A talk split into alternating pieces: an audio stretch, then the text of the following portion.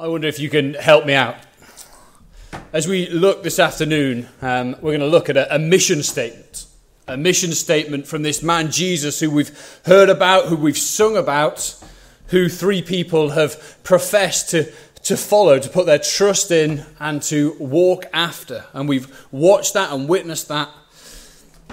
But I want to see if you guys can uh, recognize some other mission statements. Because really, mission statements are only good if they're recognizable and if people follow them through. So, whose mission statement is this? To inspire and nurture the human spirit, one person, one cup, and one neighborhood at a time. Oh, so I read it again. I'll read it again. To inspire and nurture the human spirit, one person, one cup, and one neighborhood at a time. Any guesses? PG tips, good. In the right area, but wrong. What's that? Costa Coffee. Costa Coffee, very close. Starbucks. Starbucks. Yeah, overreaching, some might say. What about this? To organise the world's information and make it universally accessible and useful. Google. Somebody say Google. Yes, Google, not WikiLeaks. Thanks, Rich. this one's really short. Spread ideas. That's TED, as in TED Talks. Spread ideas. Very to the point. One last one. To be the Earth's most cons- customer centric company where customers can find and discover anything they might, might want to buy online. Amazon. There we go. Anybody get four out of four? Uh, we just heard Steve read to us the mission statement or a mission statement of Jesus. This man who was a human, who walked this earth 2,000 years ago. Do you hear what his mission statement was? Let me read it to you again. I have not come to call the righteous, but sinners. I have not come to call the righteous, but sinners. This is a mission statement of Jesus. And the question is always does it ring true? Does Jesus fulfill his mission to call not the righteous but sinners? We could argue about the success of those other companies. I'm not sure how many people would think that Starbucks are inspiring and nurturing the human spirit. It does seem like a stretch. But does Jesus call sinners and not the righteous? We're going to look at that mission statement together for the next few minutes, and we're going to like, use two questions just to, just to guide us through it as we look at it. Here they are. What sort of leader do we want? And then, secondly, what sort of people are we? The background to this is that Jesus has called a man called Levi or Matthew to follow him. Crowds have been drawn in by the combination of Jesus' powerful preaching, his authority challenging nature, and the wondrous works that he's been doing. If you've never come to church before, or if you've never read the Bible, you can read about the events of Jesus' life in four Gospels Matthew, Mark, Luke, and John. And people were being drawn to this man, Jesus, like moths to a flame. And Mark tells us how, amidst all these crowds that are following Jesus, Jesus singles out one man who's not following. He paints a picture of all these crowds surging towards Jesus, and one man sat at his desk. And Jesus seemingly picks him out of the crowd and says, Follow me. And this man, Levi, gets up and follows. And then we find Jesus at this man Levi's house, sat around with Jesus' many followers, eating together. But not only are Jesus' many followers there, there are people who are like Levi. People who others are going to look at with a slightly raised eyebrow people who have dishonorable reputations, people who have low social standing. Maybe immediately to you there comes a, a, certain type of job or a certain type of person, or maybe an individual who you would think of like that. Somebody who, if you saw the Queen hanging out with, you would go, that doesn't feel right. That's uh, one of you stretching, one of you's uh, uh, reaching there a little bit. And around the table are sat religious leaders, Jewish religious leaders.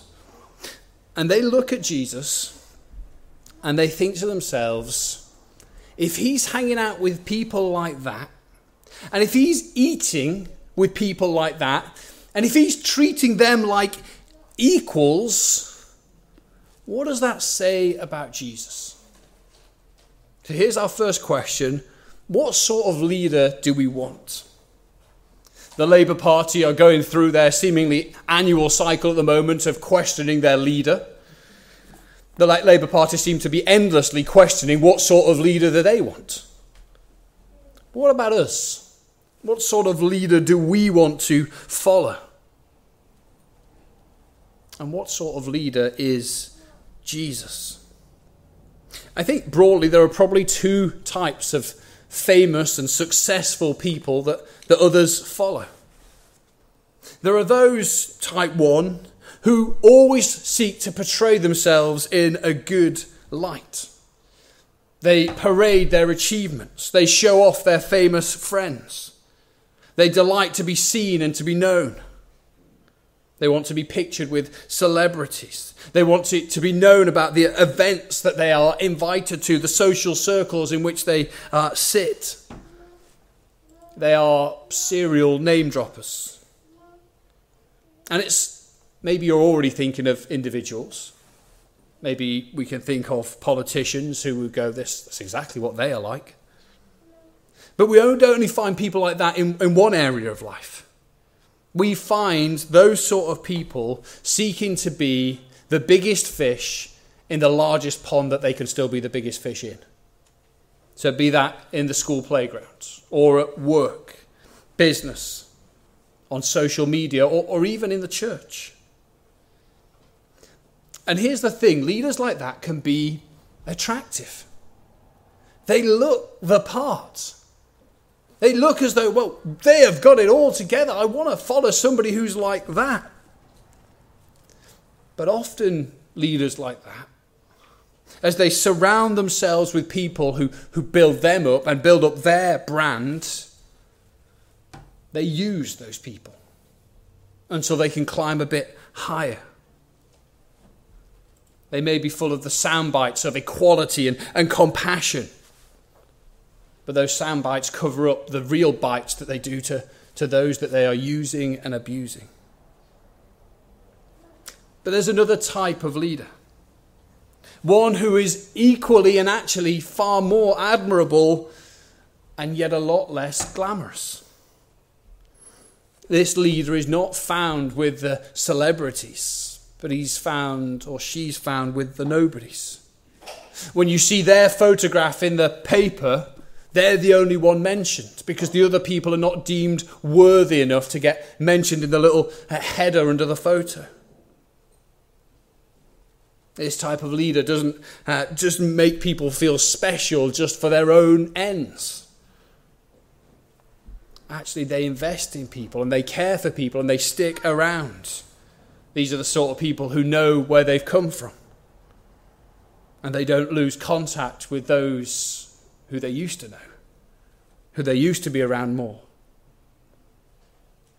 People who show genuine affection, genuine encouragement to others. I heard one person talk about this week. Think about back in the day Princess Diana and Mother Teresa. One famous and who everybody wanted to be like and one who was famous and, in a sense, nobody wanted to be like. One who hung out with and married royalty, and one who hung out with nobodies and served and loved. What or who do we want in our leaders? The celebrity leader who is shiny and popular, or the leader who's found to be getting their hands dirty, who runs the risk of being guilty by association in the court of public opinion.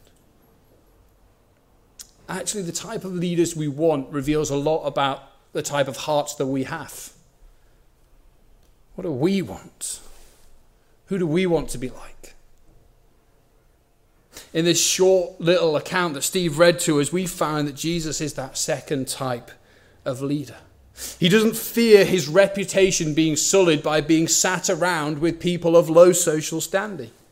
He's not driven by the, the likes, the social media likes, or the approving nods of the religious leaders who are sat around. He's not editing his guest list depending on what other people think. No, Jesus is the type of leader who sits and eats with and calls all sorts of people. All sorts of people. And he's happy to be associated with the very worst of humankind. And we could look on and go, what's in it for Jesus? Nobody thinks better of him for this. This is not going to help him with his political campaign if he wants to run for the mayor of Jerusalem. But this is what we find time and time again. Who is Jesus spending time with? The lowest of the low. How what Mark describes as he tells us about this life of Jesus as tax collectors and sinners. Jesus associates with the lowest. And we see a glimpse of it here. And as this story unfolds, we see it more fully because Jesus, in his life and then in his death and in his resurrection, ties himself to the very worst. Ian described what baptism is, what a symbol is of being joined to Jesus in his death and resurrection. But we can only do that by faith because Jesus ties himself to humanity. The story of the Bible is of a God coming down, stepping into this world, taking on humanity fully and forever for the sake of the lowest of the low, of the worst criminals. And more than that, the worst people who have turned their back on God. People like, well, people like Levi, people like James and Nicola and Caleb, people like me, people like you. This is who Jesus is. This is the type of leader that he is. He is a God who lowers himself for the good of others.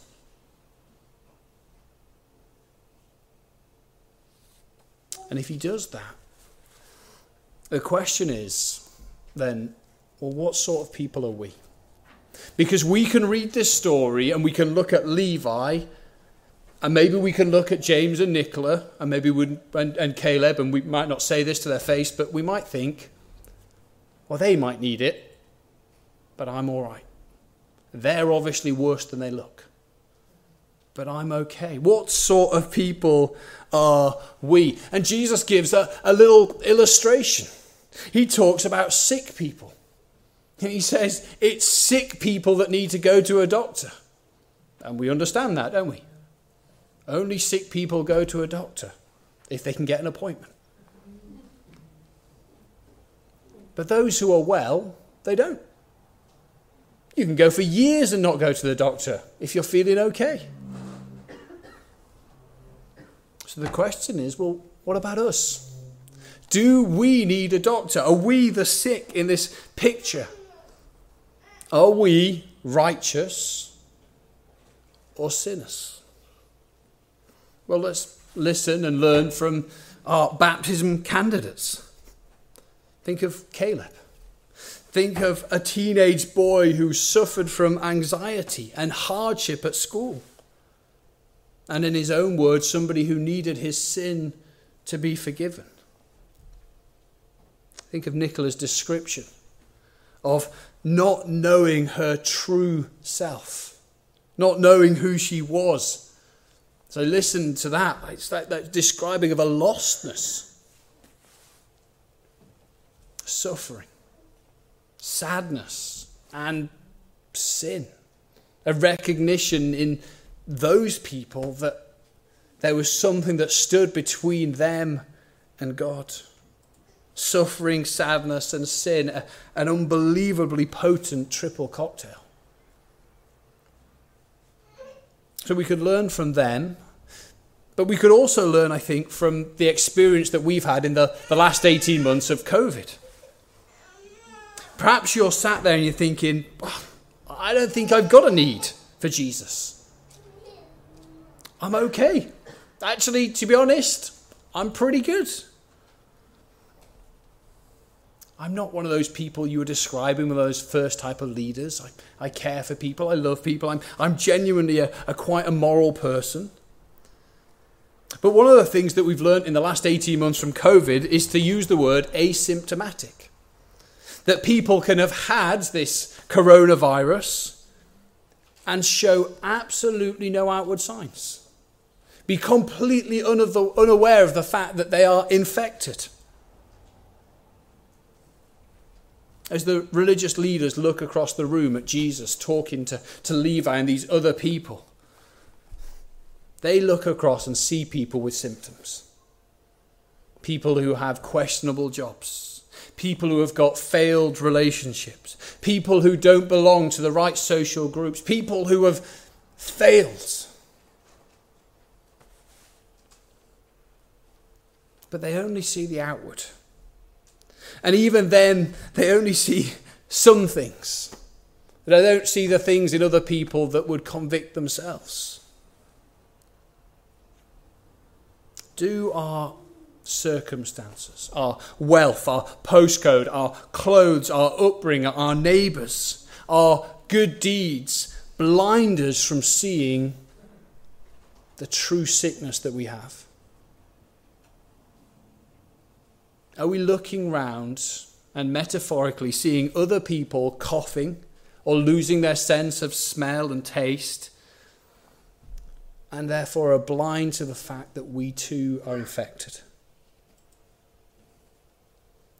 The Bible's going to say, yeah, we are blind to the true reality that we don't sit in a righteous category. Not before God, not with God's standards. Actually, we sit in the other category sinners. Those who have turned from God. Those who are blind to God's ways and God's goodness, and even by our own standards, fall short of what we expect of other people. But maybe we do see some of the symptoms, and we just don't recognize the true problem. Maybe we can empathize with some of the, the things described in those testimonies the sadness and difficulty of, of life. Maybe you're aware of guilt. Maybe you've got regrets about things that you have done or said, or not done and not said to other people, let alone to God. Maybe you're carrying about a sense of shame and you're all too aware of your failings. What sort of people are we? It's a crucial question to answer. But here's Jesus' mission statement He didn't come to call the righteous, He came to call sinners.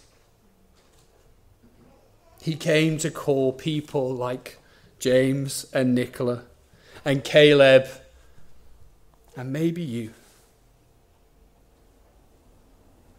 Jesus is still in the business of calling people. As we hear Jesus' mission statement this afternoon, we have seen evidence that he's still doing it. That he is fulfilling his outlined statement of intent. Jesus is saving people and calling people sinners. James said in his testimony, that he wanted to be a part of it. That he was seeing something of the realness, the reality of, of following Jesus. And he said, I'm in. This is it. There is somebody who is doing what he said calling sinners and saving sinners. And so, as I finish up this afternoon, I want to encourage you to trust in Jesus, the great doctor who heals those who come to him. And I want to say one more thing. It was so good to see Tom and Claire up there. I'm sure for James and Nicola, but for us as a church, not least because they are the evidence of how God is calling people through Jesus today. He uses his people, he uses the church to show the love of Jesus and to tell other people about Jesus.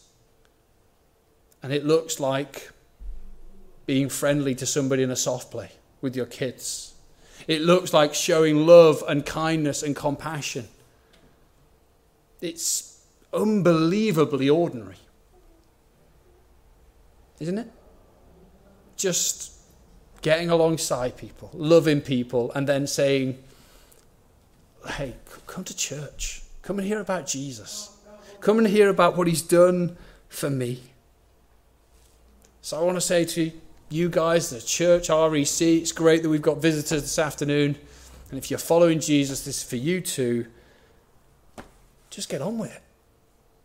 Get on with showing the love of Jesus and telling other people about Jesus because Jesus' mission statement that he is fulfilling is that he is calling not righteous people, but sinners. And he still is. And we've seen the evidence of it, and he's going to keep doing it until one day Jesus returns. Let me pray, and then we're going to sing again of God's great love for us shown in Jesus. Father, we thank you for James and Nicola and Caleb, and we thank you for the countless other stories in this room that show that Jesus is fulfilling his mission statement to call sinners. Just like he called Levi, he has called us and said, I will heal, I will restore, I will save. Father, we pray, Lord, that even today you would be calling others, maybe even this afternoon here. Father, thank you. Thank you for the Lord Jesus. Thank you that he has associated himself with us. And rather than us causing him to be look worse, Father, he has caused us to be far better. Father, we praise you for this great and wonderful mission statement. Lord, help us to live it out and to trust in it and to trust in Jesus. We pray in his name. Amen.